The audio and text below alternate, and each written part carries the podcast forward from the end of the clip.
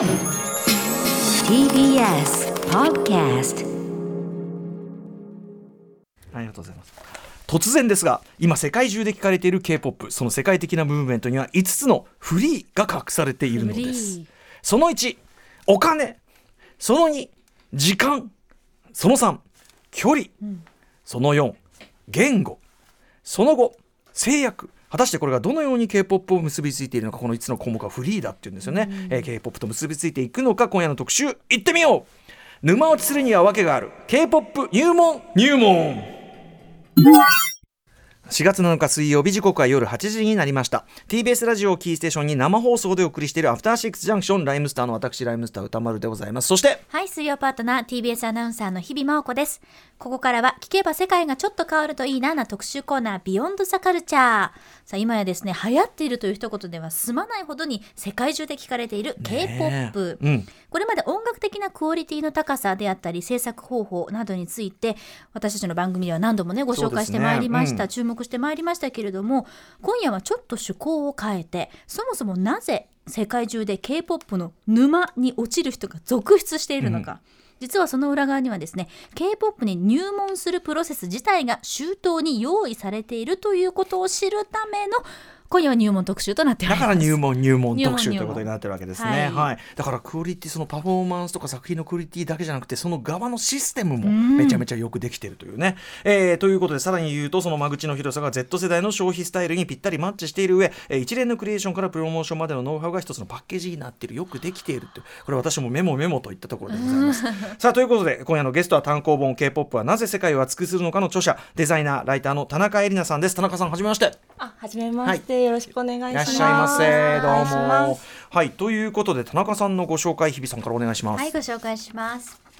せんきゅうひゃくはちじゅうきゅうねん生まれ、日本でグラフィックデザイナーとして勤務された後、 K-ポップ のデザイン、ジャケットやミュージックビデオなどのグラフィックや映像などに感銘を受けて、にせんじゅうごねん単身で韓国に渡られました。最低限の日常会話だけを学んで、すぐに韓国の雑誌社にてデザイン編集の担当として現場で働き始めたということですね、はい、そして並行して日本と韓国のメディアで撮影のコーディネートや執筆も開始。にせんにじゅうねんに帰国されてからは、現在フリーランスのデザイナーおよびライターとして活動。これまでにクイックジャパン、ユリーカなどで韓国カルチャーについてのコラムを執筆されています。田中さんのこの行動力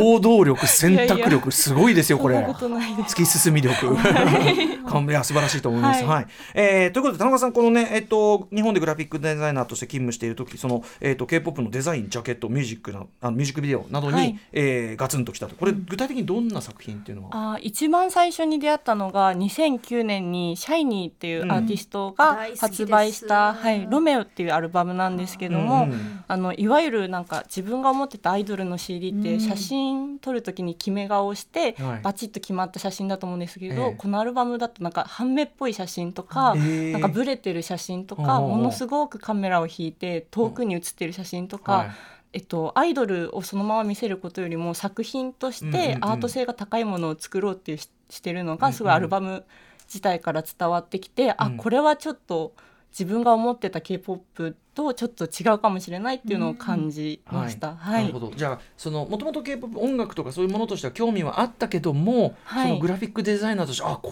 ういうクオリティの高いものを実はやってんだと、はいうんはいそうですね、初めてものを見た時に、うん、あタイポグラフィーとかもそうなんですけど、はいはいはい、写真とかも全部クオリティが高くて驚いたっていう感じです、うんうんはいはい、それでもう単身渡られて韓国に。そうですね、すごいですね、はい、そのいやいや仕事でもその中でね、本当にある種中の人としてというか、あのいやいやこう例えば言語ギャップとかいろんなこうカルチャーギャップあると思うんですけど、はいうん、その壁みたいなのはもう乗り越えるの大変じゃなかったんですか。あでも文化的には近いところがあったので、うんうんまあ、語学はまあ勉強したんですけど、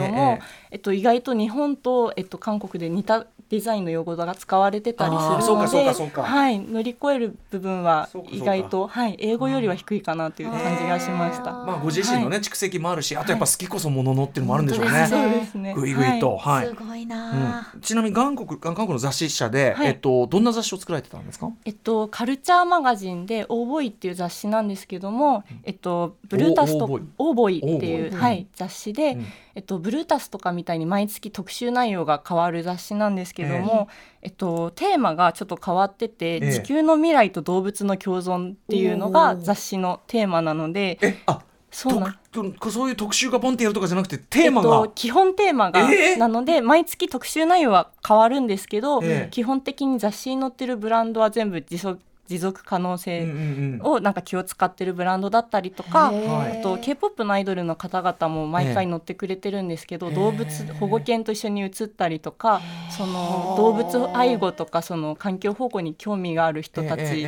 がいなんか一緒に協力して、はい、乗ってくださってるっていう形です。社会的メッセージとね、はい、そういう社会メッセージ、社会運動とファッションの結びつき、もちろんあの近年はすごく活発ですけど、はいはい、それがそのもう雑誌として丸ごとドンってあるってすごいですね。あ、そうなんです。編集長がすごいそういう環境保護とか、あと動物愛護に対する意識が高い方だったので、うん、はいはいえっと、個人で立ち上げたものがずっと続いてもうじゅうねんきゅうねんめ。何よ、はい、イケてんじゃんなんだよそういうとこもいけてますねやっぱね、はい、なるほどなるほど。で、えー、今日はですねそんな田中さんにですね、まあ、その K-ポップ 特集いろんな形でやってますけど、はい、まあなんていうかな、そのシステム、うん、なんでこんなに人気がしかも世界的に広がるのかには訳があるというあたりを、えー、伺っていきたいと思います。入門入門よろしくお願いします、うん、はいよろしくお願いします。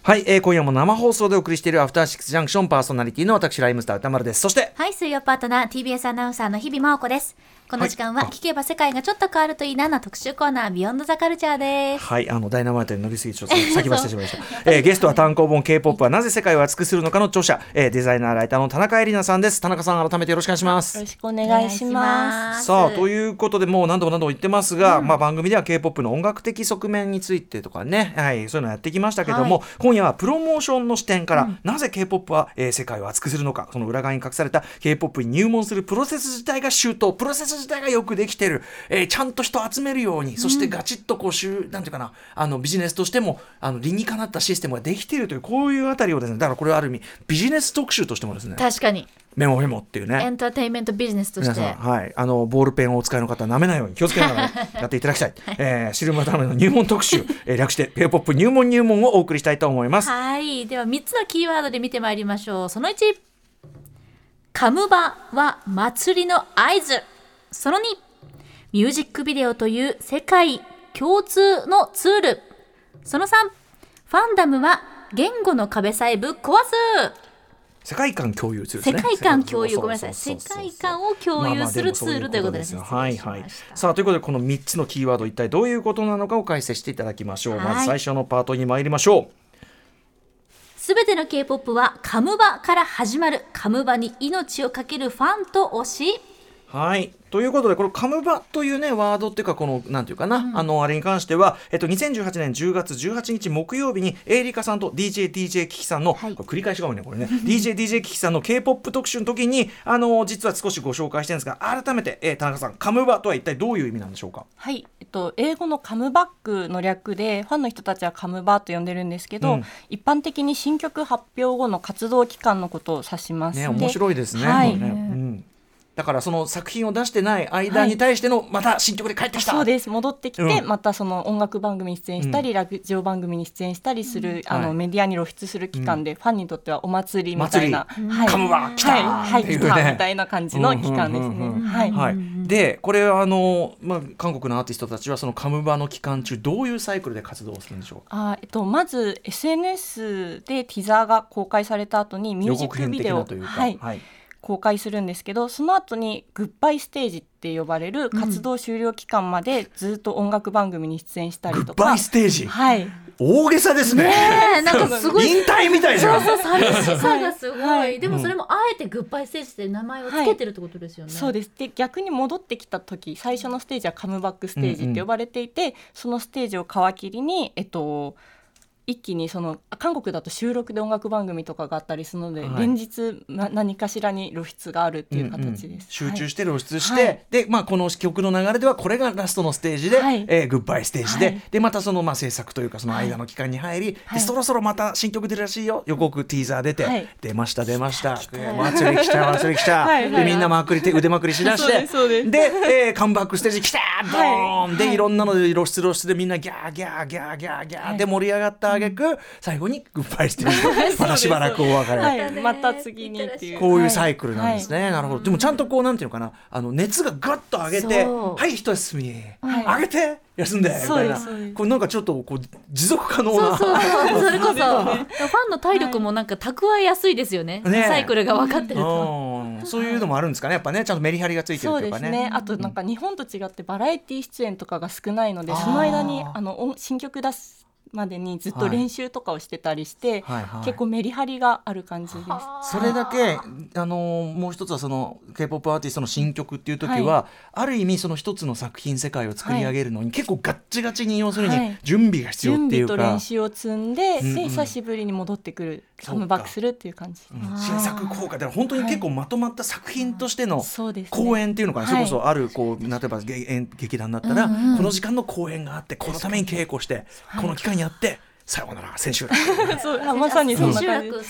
そういうことなんですね、はいはい、カムバになるとちょっと表情が変わってたりちょっと凛々しくなってたり、ね、髪色が変わってたり、うんうん、なんか成長を感じられる時点で、はい、ちょっともう熱くなるみたいな、あ確かにとか次はあなんか雰囲気今回どういう、うんうんはい、だから例えばその予告映像出てえ次何これどういう世界なんですかこれみたいな、あまさにそうです。コンセプトによって外見もすごい変えますし、うんうん、前回ヒップホップ風だったグループがハウスっぽい楽曲でカムバックしたりとか、うんうん、本当に毎回ガラッと変わるっていうイメージです、うんうん、このやっぱティザーっていう文化、まあ、日本でもちょっと最近は多いみたいだけど、やっぱここが割と K-ポップ プロモーションっぽいところでしょうかね、はいはい、そうですね、うんうん、で、えっと、ティザー多分昔日本でも エイベックス とかが、えっと、きゅうじゅうねんだいとかに シーエム とかでちょっとずつその新曲を先に聴かせるみたいなプロモーションやってたと思うんですけど、えーえー、韓国だとテレビではそういうことができないので、うん、エスエヌエス を通じて、えっと、テ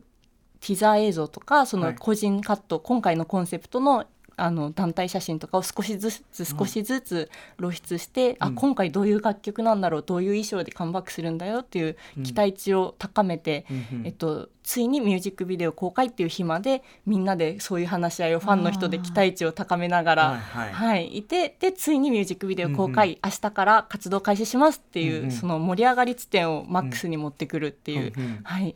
プロモーションが行われてます。テレビではそういうことできないっていうのは、はい、それはそういう番なんていうかそういう出口がないっていうかそういう番組がないっていうこと。えーっと日本みたいに音楽、うん、その シーディー 発売とかの シーエム 自体がまず少ないんですけど、やっぱ規制とかの関係もあると思うんですけど、はい、であと特に中小企業とかだとやっぱそのテレビに出にくいとかもやっぱりあるので、もともと エスエヌエス からスタートしていたのが、うんうん、むしろ韓国ではそれが当たり前というか定着して、うんうん、今ではもう エスエヌエス にみんながカムバックとかティザーの期間になったら集まるっていう文化が、うんうんはい、定着しました。やっぱり韓国は特にね、まあ、日本以上にやっぱりインターネット、ねはい、文化がもう早くからそして深くこう浸透しているから、そうですねはいまあ、それをうまく利用しているということであるんですね、はい、またその親和性高いですよね。ちょっと情報が出て、うん、ああでもないこうでもない、うんはいね、これはファン同士というのはやっぱそれが楽しいわけですから、はい、そうですね、うんはい、これはこういうことなんじゃないかとか、はい、なんかそういうでもそれだけそのダーンって出た時にいろんな皆さんの予想というのに応えるぐらいやっぱりその、はい、例えば世界観というのは作り込まれてるってことなんですよね。あそうですそうです。最初にコンセプトがものすごく綿密に使っ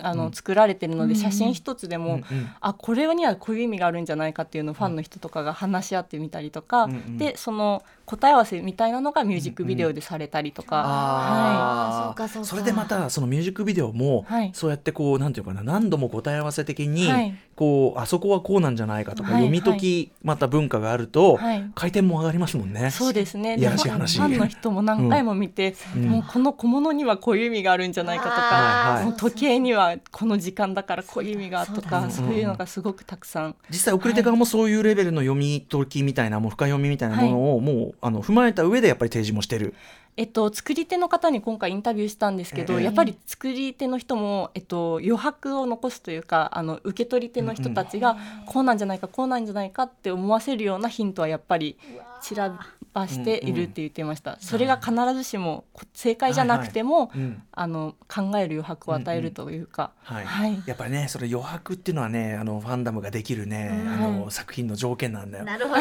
俺みたいに全部自分で余白埋めて説明するの本当によくない、うん俺う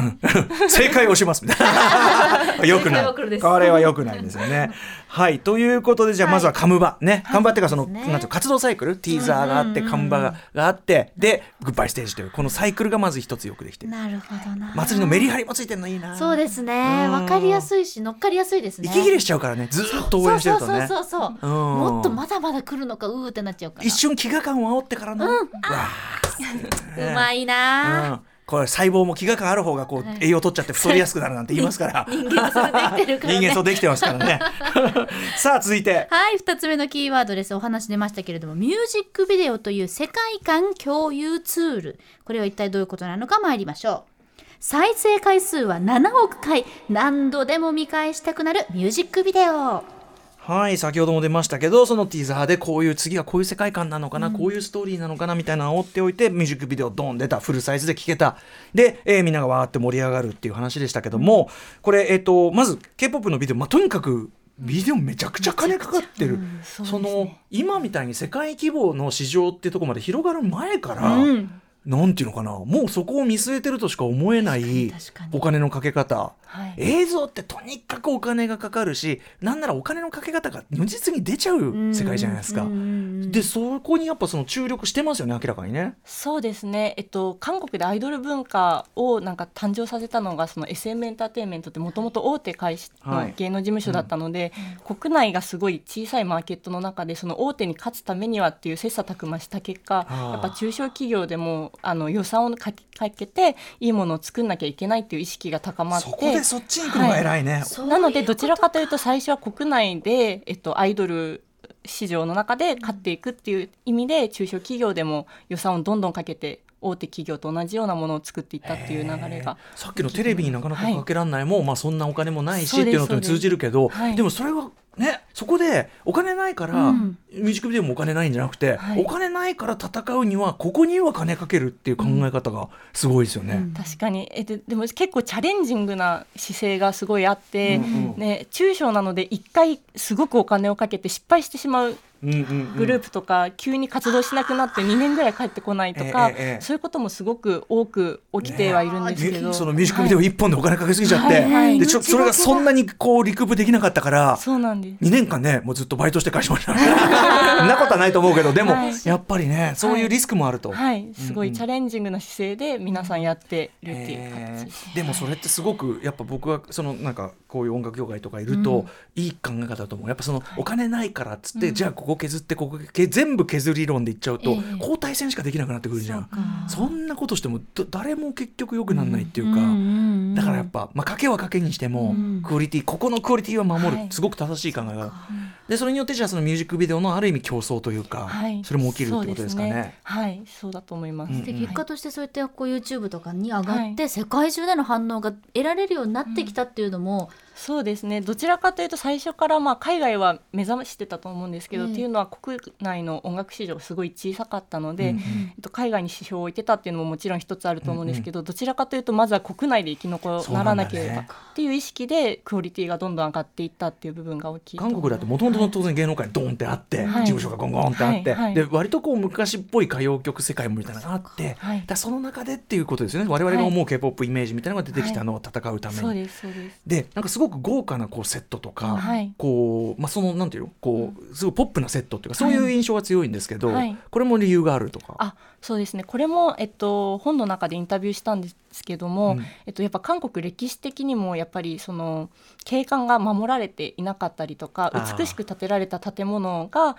現在までちゃんと残ってなかったりとか、日本もそういうとこありますけども、はいはいはい、っていう部分がやっぱすごく大きくてロケーションがえっと、ロケハンするのが難しくて、うんうん、アイドルはそのセットとかで世界観を表現していこうっていう風にシフトしていったっていう風にお伺いしました、うんうんねはい、日本もまあもちろんロケも難しい、うん、でやっぱりそのカメラ向けて絵になると、うん、我々が考える絵になるところが、はい、またねあの違う感覚で見ればそうかもしれないけど難しいっていうのがあって、はい、じゃあこう日常からは貧乏くさい風景からは、うん、一旦切り離された世界をがっつりそこで作り込んでという勝負に出たと、はい、そうですね作り込んであとはアイドルはちょっとやっぱ神秘的なイメージというか、うんうん、やっぱその属性と隔離されたまた別のファンタジー感というのもやっぱ重要だと思うので、うんええ、そういう意味でもセットがどんどん発達した理由だと思います。なるほど、はい、またねその韓国のああいうこうさそういうことちそういうなんて韓国ノワールに出てくるような血を這うようなその景色もまたすごく我々が、ね、韓国らしさを感じる、はい、いいところで面白いところもあるけど、うん、それとはやっぱ切り離されたものとして、ね、意識的に、またはい、別のものとしてセットをどんどん作り込んでいくという文化が、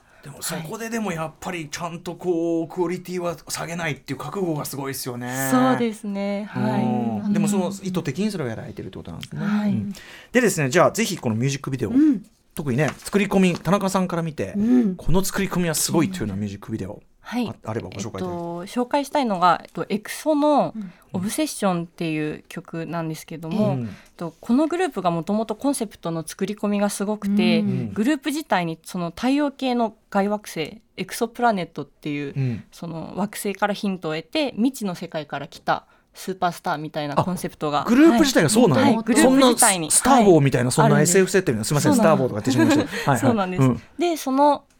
グループがオブセッションという曲を発表した時に最初にティザーを出したんですけど、うん、それだとその皆既月食が起きていて、うんうん、何か異常が起きてるみたいなちょっと不穏な映像を最初に出していて、うんうん、その後にあのツイッターアカウントが普段のエクソとは別に エックスエックス っていう裏アカウントみたいなのが突然登場してファンの人がこれは何って思ってるとこの普段の善のエクソと エックスエックス ってちょっと悪のイメージのエクソが同時にコンセプト写真を出していって最終的にティザーのふたつめの映像の方で、はいうんうんその普段のエクソと エックスエックス っていう裏みたいなエクソの姿が対決してるみたいな写真が出されてファンの人たちはこれは一体何なんだってなったところでミュージックビデオが公開されるっていう、はいはいまあ、言っちゃえばその 黒, 黒エクソじゃないけど、はいはい、みたいのがいてダークサイドがいてと、はい、そうですでで実際一体誰みたいな、うんうんはい、えで実際出てきたらそれはやっぱりそのエクソの中のこう陰と陽みたいなあそうですそうですのぶつかり合いみたいなそういうでそれもファンの人によって解釈が違くてこれはクローン人間なんじゃないかっていう人もいたりとかもしくはこの自分の自我の分裂を表現してるんじゃないかとかもう解釈も本当人によって様々でなんかその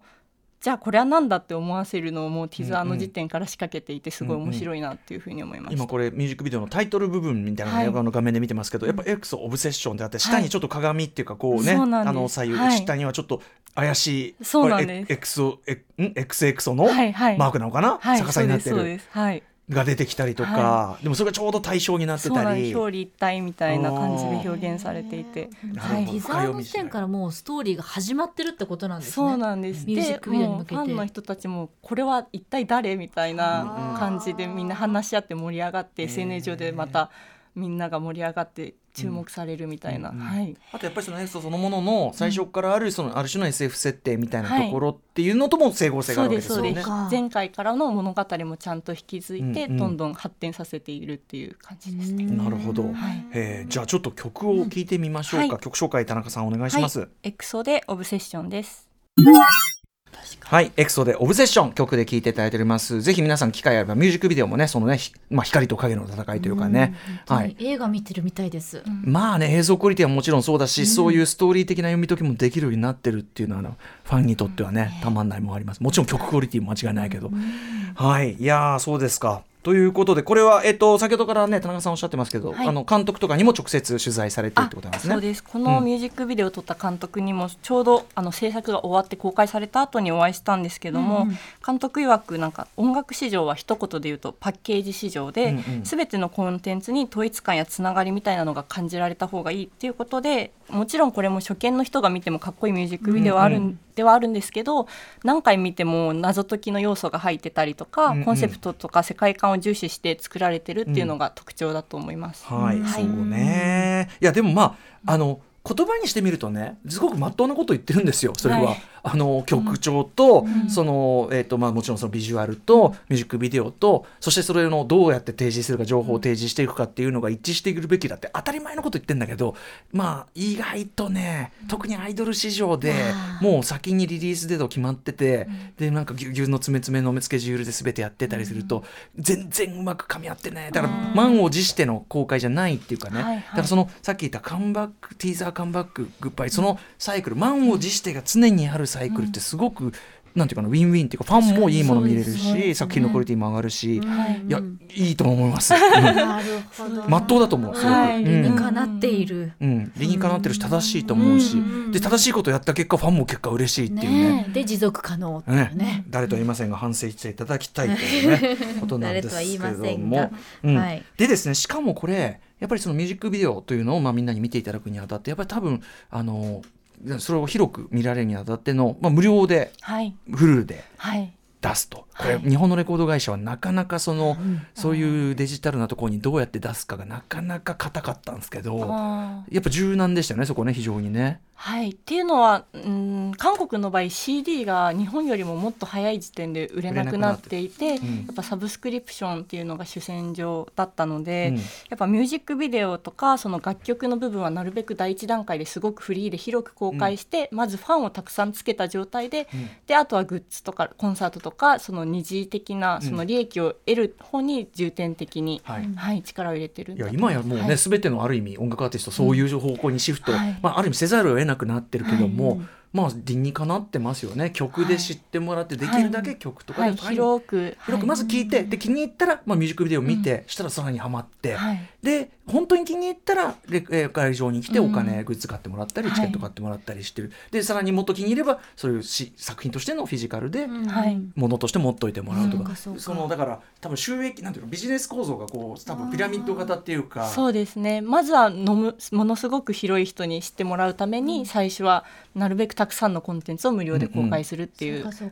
ンテンツ自体でお金を稼ぐっていうのではなくて、はい、それを元にしてグッズとか、だから シーディー もグッズの中の一つってことなんですね。曲そのもので稼ごうってよりはってことですよね、はいまあ、でももちろん シーディー もすごく魅力的で、そのミュージックビデオで作ったその世界観とかを シーディー のパッケージングとか、それは前ね、以前ね、はい、もういかにもう逆にものすごく作り込んであるっていうのはね、はいはいうん、もう シーディー もアーティストによってさまざまな形で分厚いブックレットがついていて、何パターンもあったりとかね、はいはい、これもね理にかなってると思うんですよ、はい、その曲聴きたきゃお金出せって、はい、一番最初のところにすごい高いハードルがあるとそもそも入ってきようがない、うん、確かにそうなんです。でも曲聴いてファンになったら、はい、これ日比さんも俺もそうだけど、うん、ファンになったら金出してえじゃん。そうなの、すぐ物欲しくなっちゃうのなんならもうお布施したいわけですから、そうですそうです、あとほっといたって宣伝したりいろんな気持ちが湧いてくるわけで、うん、だからまずはそこでね、はい、掴むことが大事。そうですね、まずは知ってもらって、その後にもう魅力的なコンテンツでもしファンになったらどんどんお金払いたくなるようなものを用意しておくっていう。ディエゴ・スティーニだって最初の一冊は安いんですよね、あとはすごい悪いすごい悪い例ですけど、ホニャララディーラーみたいな人も最初はもう安価であれをするんですよ、うん、はまらしてから、うん、っていうことなんですよ。やり、やり口ですよこれが典型的やり口。いやでも理にかなってるから、はい、そういう意味でね、だってファンも嬉しいシステムであることは間違いないですからね、うん、これがだからなかなかその日本の音楽業界はだいぶ、まあ、もちろん変わりましたけど、うん、あの長年その、ね、転換ができなかった感じがありますね。なるほどな、うん、ちょっとこう勉強できるなるなとか、はいはい、頭が下がりますって感じですかね、はい、あとやっぱりその、えーと、非常にそのなんていうかな、ネット上でのその情報拡散というかね、そこに寛容っていうのはだから二次使用も寛容なんですよね。はい、でなんか韓国ってそのワンソースマルチユースっていう一つのコンテンツを作ったら、あとは最初は広く見せて、その後プロモーション素材は、うんえっと、最初に広く見せた後にコンテンツ展開して二次使用とかでなんか結果的に利益回収するっていう考え方があるの で,、うんうん、でなので、えっと、最初のミュージックビデオとか楽曲とかは無料で、でも自由に使用できるよっていう状態にしておいて、うんうん、あとはそのサブコンテンツでそのプラクティスビデオとかもそうですけど、その音楽番組の披露したパフォーマンスがその日すぐに見れたりとか、うんうんうん、あのそのミュージックビデオ以外にもそのリレーダンスっていうあのアーティストが順番に一列になってダンスする映像とか、ひゃくびょうで踊る何々みたいな感じでひゃくびょうで今までの楽曲を披露するみたいな映像とか、すごい派生コンテンツがたくさん出ていて、ミュージックビデオ以外にも一つの曲で見れるものがたくさんあるっていう状態を作って、うんうんうん、ワンソースマルチユース、はい、しかもそのマルチユースは二次創作っていうことは逆に言えば勝手にやってくれてんだから、はい、無限に、ね、はい、その宣伝してくれてるっていう。そうですね、音楽番組とかの方、テレビ局とかがその推しカメラみたいな感じ で, ですよ、ね、はい、チッケムって韓国だと呼ばれてるんですけど、チッケム、はい、例えばメンバーがごにんいたらもう最初から最後までひとりの人だけを追ったカメラとか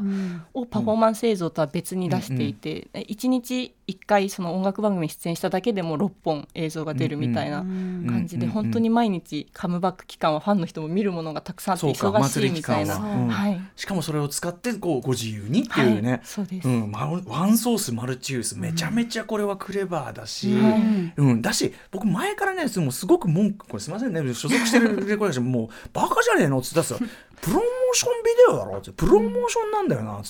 見てもらってなんぼなのに、確かになんなんっていうのはいつも言ってて、うん、見せませんっていうプロモーションですもんね。そうそうそうそう、そこに障壁設けたら知ってももらえねえじゃんっていうのはずっと言ってたんですけど、やってますよ、うん、ね、そこでね出す例がドラッグディーラーとかだったからよくなかったですね最初は安く出すんだよみたいなK-ポップ はって言えばこれはね、リアルスティーの最初の一冊は安いあれもあれでね、それぞれの、ね、ビジネスでしょうけれど例が悪い、はい、まあでもすごく理にかなってますね、すごくね、はい、えー、ということで、だからそれで興味持った人がどんどんどんどん興味持てば、はい、コンテンツはいっぱいあるし、はい、でやっていくうちに、じゃあコンサート行こうかな、グッズ行こうかなってなって、はい、そうですそうです、まずは沼に落ちてもらって、うん、ようこそっていうね、はい、たくさん見るものたくさんあるよっていう状態を作っておいて、うん、でもう熱中したらやっぱ皆さんお金払いたくなると思うので、うんうん、どんどんハマった後にお金を払うシステムっていう、はいはい、素晴らしいと思います。さらには、うんね、推しとつながることができるものというのも環境も整っているということなんですが、どういうことでしょうか。はい、えっと、うん、と一番有名なものだと、そのアイドルがその気軽に配信できる V ライブというものとかがあるんですけども、そのえっとはちわりを超える海外ユーザーの人がいるんですけど、ファンの人が字幕を作っていたりして、そのファン同士がつながったり、リアルタイムでその海外にいる人も、うん、あの韓国にいるファンの人と同じように楽しめるっていうコンテンツがあったりします。はい、で、うんうん、さらにこれ私の手元にあるんですけど、 ビーティーエス のポップアップ、はいはい、これはどういう世界観を表現したものなんですか。あ、そうですね、はい、え日本でもポップアップはあると思うんですけど、ええ、そのメンバーのパネルとか写真が飾られていて、グッズが販売してるっていうのが多いと思うんですけど、うんうんうん、韓国の場合はもうその空間自体を作ってしまって、はい、その建物、はい、うん、よんかい建ての建物とかを全部、えーはい、ビーティーエス のこの今手元にある写真の House of ビーティーエス というポップアップとかは、もう建物丸々 ビーティーエス の、はい、えー、空間にしてしまって、ビルディング、はい、で今まであの発表したミュージックビデオごきょくのセットとかを空間に設置して、ただグッズを販売するっていう空間よりは、うんうん、自分がその ビーティーエス が作り上げてきた世界観に入って体験して、うんうん、それを他の人にも共有できるように、その映えのスポットとかがあって、写真が撮れるようになってたりとか、そういう仕組みが、要するにちょっと簡易アトラクションというか、はい、そうですそうです、もう本当にテーマパークみたい に,、うん、に な, はい、なのでどっちかっていうと、もう本当に世界観を共有するために作られているっていう。しかもさ、はい、ミュージックビデオで使ったセット、はい、そっちでまだ使えんだから賢いかね、めっちゃそれね、さらに効率いいじゃんね、はい、っていうことですよね、はい、ファンの皆さん、ファンも嬉しいし、だってあここであの場面踊ったところに入れたっていう喜びからなんかグッズ買いたいってまたなるし、はい、うんうん、そうですまさに、えーはい、まあ、ファンサービスもなってるし、はい、でもやっぱりそのさっきからそのミュージックビデオとかで全部つながってる一つのちゃんとした世界観 で, で、ね、はい、なんていうのぶらさないっていうか、はい、ファンの気持ちをなんていうかな冷めさせないっていうか、はい、うん、もうその世界観にどんどんはめていくっていう感じですね。なんでこんなにファンの気持ちが分かる展開が、はい、できるんですか。スタッフの方がやっぱり熟知されてる。ああ、どうなんですかね、うん、でもやっぱりその世界観とかコンセプトをカムバックごとに変えることが、うん、K-ポップ の場合大事なので、うん、それをいかにして伝えるかっていう部分が重視されてると思います、はい、なのでポップアップも反則っていう側面よりも、まずはその世界観を一緒に共有するって部分がすごい重要視されていて、うんうん、ビーティーエス 以外でも皆さん建物も全部作り変えて空間を作るみたいなことがしょっちゅう行われてます、うんうん、例えばその、うん、日本だとねその、うん、そういうレベルまでできてるの Perfume とかそうだと思うけど、うん、やっぱその決まったこう要するに楽曲チーム、えー、その振り付けのみきこさんとか、はい、あのビデオチームの真鍋さんとか、はい、こうなんていうの一つのこうチームがあったりするけどやっぱそういうこう、はい、なんていうんですかねプロデュースチームっていうか、はい、クリエイティブチームみたいなのがボンとあったりするんですか？えっと、社内にその エーアンドアール とかアートディレクターとかそのコンセプトを指揮している立場の人がどこの会社にもいると思うんですけど、うんうん、案外ダンサーとか楽曲とか映像の部分は結構毎回トレンドとかによって違う人に頼んだり海外の人呼んできたりとか結構毎回楽曲ごとに違う人を呼んでることが多いです。そうかそうか、はい、でもやっぱりその社内の中にそういうこうちゃんと統一したあれをやるというような、はい、最初にグループのコンセプトをすごい綿密に考えられているので、うんうんえっと、そこは全くぶれてないというか、うんうんどんなに新曲出していってもその物語の一つのピースであるっていうことには変わりない、ね、それがね、はい、それもだからね僕がマブロンで連載にずっと言ってきたことだよ、はい、あのちゃんと線になるように作品出してくんないと、うん、こっちも応援する側だってモードがブレちゃってこれが売れなかったから次あれだってごちゃごちゃごちゃごちゃやったり、うんうんうんうん、ひどい場合はそのやっぱり曲とビジュアルが合ってないとか普通にあるんだけど、うん、そ, それじゃファンがさその応援したいのにそうついていけなくなっちゃうかも。だからさっき日比さんおっしゃったけど、えー、気持ちが分かっているしファンの気持ちは分かるつまりビジネスとしてもうまくいくウィンウィンウィンウィン、うん、最強ということになるわけなんですね。ちょっと次にもつながるところなので聞いてみたいんですけど、うんはいはい、あの結構グループごとに、はい、例えば ビーティーエス だったらアーミーであったり、はい、ファンの皆さんの呼称が決まってるじゃないですか あ,、はいはい、あれはなんでなんですかね？えっと、それはやっぱりそのファンの連帯意識というか帰属意識を高めるっていう部分が多いと思います、うんうん、なので授賞式とかでもそのアーミーって呼んだりとか、ねまあ、もう私たちがもうこのアーミーっていう団体なんだっていうその帰属意識もここに私たちがなんだろう自分自身がここに所属してることが幸せじゃないけど、うんうん、やっぱその自分たちのファンとしての気持ちを高める意味で、はいうん、行われてるですよね、はい、ライムスター作んなきゃなあ。何ですかライムスタークリーピー、クリーピーナッツやピーナッツ、うん、ピーナッツピーナッツ諸君って勝手にねめちゃめちゃ嫌がられてますけどいつもピーナッツの諸君ってね俺しか言ってないやつピーナッツさんたちそうそうねえいやいやいや、ね、でもそういうところもやっぱりフックになるっていうか、うん、沼にこうはめてあげる、うんうんまあ一つの要素になってくってことですもんね、うんはい、そうですね。ちなみにこれってだからこういうシステムってやっぱり先ほどもともとあった韓国の芸能界のシステムに対して、うんはい、その K-ポップ 的な我々が知る K-ポップ 的なシステムがそのなんていうか対抗するじゃないけど、うんうん、後からこう考え抜かれて作られていったシステムっていうことであるんですよね。えー、とそのファンダムの名前とか全体このしやり方全体、うん、その昔から韓国の芸能界っていうのは多分あったわけで、はい、そうですね。そのなんていうかなもともとこれをやってたというよりはっていうことですかね。あそうですね、えっと、最初はやっぱ歌謡曲がすごくメインだったと思うんですけど、うん、そこにあのソテジワアイドルっていうヒップホップのボーイズグループが突然出てきて、はいうんええ、そこで若者がすごい熱狂したんですよ、うん、でその人たちが空白期間をもと、えっと、取ってカムバックするっていうシステムを作ってきたんですけど、うんうん、ソテジワアイドルだったんだ。そうなんです。でその楽曲とか世界観とかも毎回ソテジワアイドルが違くて、うん、今回はスノーボーダー風とか今回はパンクロック風とか毎回イメージが変えてたので、うんうん、そこが結構 K-ポップ アイドルの元になっていると思います、うんうんなるほどね、はい、ソテジワアイドルすげえな、はい、すごい影響を与えていると思います。革新なんだ、はい、もう本当に本当に ビーティーエス が言ってることみたいにその若者の対抗意識というか社会に対する不満みたいなのもやっぱソテジワアイドルが最初にやっていて、うんうん、だしそういうこうなんかヒップホップオリエンテッドみたいな、はい、そのスタンス自体もそうだしそうですそうですへちょそう考えると改めてソテジワアイドルもちゃんとなんか、ねね、見直していきたいなぐらいに思いますね、はい影響を与えていると思います。で、うんうん、その後に エスエム エンターテインメントってその東方神起さんとか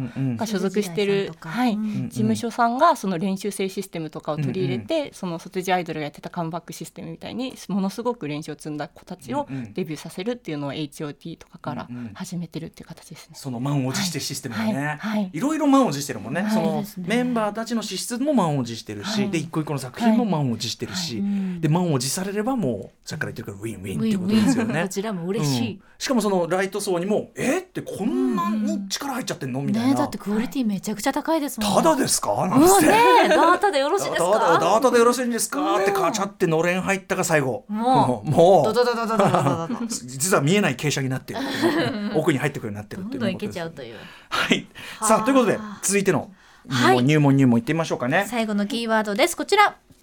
ファンダムは言語の壁さえぶっ壊す、世界に広がるファンの連帯。はい、ということでここまで、まあその、うん入ってくる順番で言うと楽曲、まあ、ティーザーがあって、うん、ミュージックビデオが出てというね、で歌番組出て、でそれを派生コンテンツがみんなわーっとこう二次創作も作って盛り上がって、うんえー、っていうようなこのサイクル、見事なサイクルがあってというようなで、ファンになった人がどんどんこう入っていくというシステム伺ってきましたけど、先ほどもちらっと伺ったんですけど、はいえー、とアップリっていうかそのあれがあるとつながるような、はいはいはい、そうですね、さっきもちょっとお話し先にしてしまったんですけど、ね、そのアイドルが気軽に配信できる V ライブっていうアプリがありまして、うん、でこれは海外海外のユーザーがはちわりを超えてるんですけど、ファンの人が字幕を作れる機能がついていて、その語学堪能のなファンがそのつけた、うんえっと、ファン字幕を公式が認めて、えっと、誰でもあの語学的な障壁なく見れるっていう環境が作られています。これはすごい、はい、だからその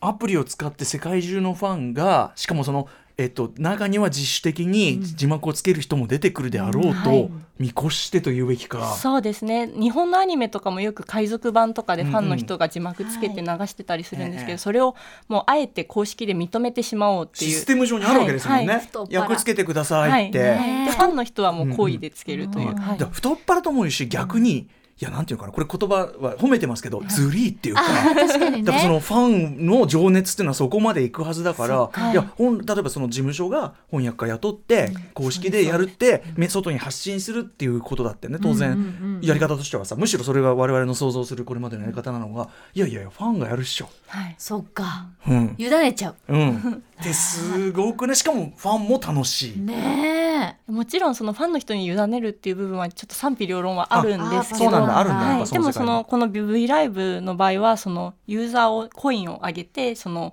有料 の, その動画を見れるようなそのポイントシステムとかをその字幕つけた人とかに与えたりして、うんうん、あそうなんだ、あ貢献した人はお得があるわけ、はい、でその字幕にもランキングがついていて、自分たちのチームがいちいになったりとかするのが喜びだったりとか、その字幕ついてる数ランキングみたいなことですか、はいえっと、つけてどれだけ貢献したかが可視化されていて、自分はこれだけやったりとか、えーのが見えたりとか、ああ自分これだけの曲に字幕をつけましたよ、はいはいはいはい、ファンがスタッフさんになってるっていうか、はい、でもそのやっぱファンの人ってどれだけ自分がそのアイドルに貢献してるかっていうのが、えー、一つのエネルギーだと思うので、はいはいはい、それがランキングとして見れることで喜びになったりとか、しかもさ、はい、ファン同士のこれ競争意識も生まれますよ、これはそうです。なので同じ言語でも何パターンも出てたりとか、なので選択して見れるんですよ、うん、日本語でもギョーギョーギョー、はい、あとこの V ライブってなんかすごくプライベートな空間のものを描いてくれるからこそ、うん、なんか例えばファンの方としても字幕をつけることでなんかよりつながった感じというか、うんうん、確かに確かにつながる距離が近く感じるんじゃないかなってやっぱり思いますね、うんうんうんへよくできてんなだからまあ韓国語はわからないけどっていう人にももちろんそこは門戸は開かれていると、そうですそうです、なのでほぼリアルタイムで皆さん楽しむことができる、うんうん、開かれてるっていう状態なんです。これまた無料、はい、無料で参加できるということですもんね、はいはい、すごい、はいで他にもファンダムが支えていること、うん、字幕をつけること以外にもある と, ということなんですが、はい、と例えば音楽番組とかあのチャートで上位にランキングさせるために、うん、あの音楽を連続再生してプレイリストとかを作ってみんなで連帯して同じ時間に再生するっていうストリーミングっていう活動をスミンってよく呼んでるんですけど、え要はもうバズらせる的な、はいうん、それを意識的にファンの人とかは行っていたりとか、あとはその推しの誕生日に地下鉄とか公共機関にファンの人が出資して広告を出して、ねこれすごいですね、はい、これ話題になりましたよね、うんうんそうですね、中国からもすごく、ね、そうです海外とかでもよく行われていて、うんうん、あとはそのファンの人がお金を集めて推しの名前を使って募金活動したりする社会貢献活動とかもあります、へー、はい、なるほどね。これそ, のそれだけでもねこう、まあ、二次創作とかも含めてファンダムの活動に寛容だとね、はいはい、僕すごい そ, のそこに例えばそれを使って商売始めちゃうやつとか出てきたりしないのっていう、あもちろんすごいあってで、なんかそのこれをよく仕切ってるのがホムマって呼ばれるそのしあの施設サイトを持ってるホームページマスター、はいうんうん、で略してホムマとか日本だとマスターとか呼ばれてるんですけど、うんうん、この人たちが中心になってるんですけど、うん、オリジナルでグッズ作ったりとかしていて、うん、勝手にというですよね、はい、そうです。でもちろん利益が出てるんですけど、うん、やっぱファンの人も厳しくて、うんうん、その出た分の利益をその公共の広告に出すのに使ったりとか、あそういうことか、はいはいしないと、はい、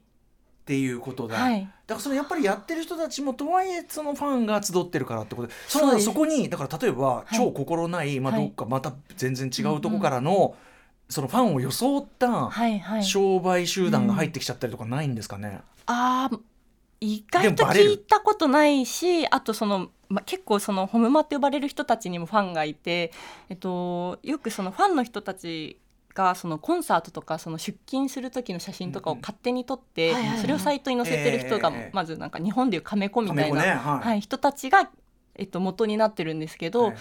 い、やっぱその取ってつけの写真じゃないというかすごい愛情を感じて、うん、いつもクレジットとかもつけてるので、うん、その人の写真が好きみたいなファンとかがいて、その人が作ったものを買いたいみたいな人たちがついてます。だからやっぱりそのちゃんとファンダムの情熱で回ってるシステムだから、はいはい、あの商売系だけでホイホイって入ってくるのはちょっと多分人気ないっていうか、はい、すぐバレてしまう、バレちゃうし、淘汰されるわけですね、うん、なるほどね、はい、淘汰されちゃう、はい、なるほどね。やっぱりファンへのリスペクトっていうか愛っていうものが、うん、よくやっぱちゃんとこう、うん、ちゃんとこうレスポンスでき合ってるから成立してる制度なんですね。ちゃんとファン、ここファンの情熱とか愛情っていうのをエンジンにするっていう、うん、はい、でもこれはアイドルだって、まあ、アーティストビジネスっていうか、うん、まあ、人に表現を届けるビジネスのあれとしてもう正しいじゃないですか、うん、ユーザーの気持ちに、うん、ユーザーの気持ちに一番寄り添った結果、あとその情熱とビジネスの幸福なマリアージュというか、うん、なんかそのシステムをまあ、うまく作ったってことですかね、うん、そうですね。でこのホムマさんとかに対しては実際、まあ、グレーゾーンではすごくある存在なので、あの公認してるとは言い難いんですけど、うんうん、でもなるべくファンの人たちが楽しめるような余地というか、うんうん、あんまり否定しないで楽しめるように自由にさせてるっていう部分はすごい大きいなと思います。なるほどね、はい、いやこれはどうですかね。だからまあ、あのもちろんいろんな、あのかなんていうのプロセスを経てここの完成の域に来てるんだろうけど、なかなか日本のアイドルビジネスと音楽ビジネス見習うべきところ多いんじゃない、ね、まあ、てか今もう 見, な見習いまくってると思いますけどね。影響は大きく受けてるんですもんね。ペロペロ鉛筆舐めてると思います。それは鉛筆舐めてるだけでしょうがないんですけどね、うん、はい、芯が口に入るだけということで、はい、ということで、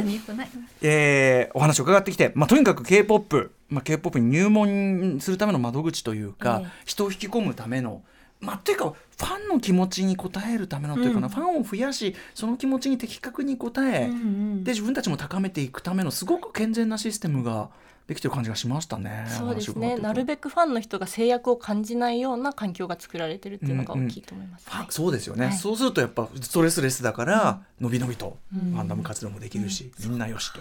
はい、といったあたりで改めてじゃあ今回のね、先ほどオープニングで言いましたけど、はい、えー、そのフリー要素、壁が取り払われている要素がいつつありましたけど、どういうことなのか改めておさらいしておきましょう。はい、これじゃあ田中さんにお願いしちゃおうかな、うん、はい、田中さん、はい、はい、えっと、まずは、えっと、ライブに行くまではほとんどタダで視聴できるっていうお金の面、お金フリー、はい、お金フリーお金フリー、はいはい、あとは YouTube とかにアップされているのでいつでも後追い可能っていう時間フリー、はい、タイムフリー、はい、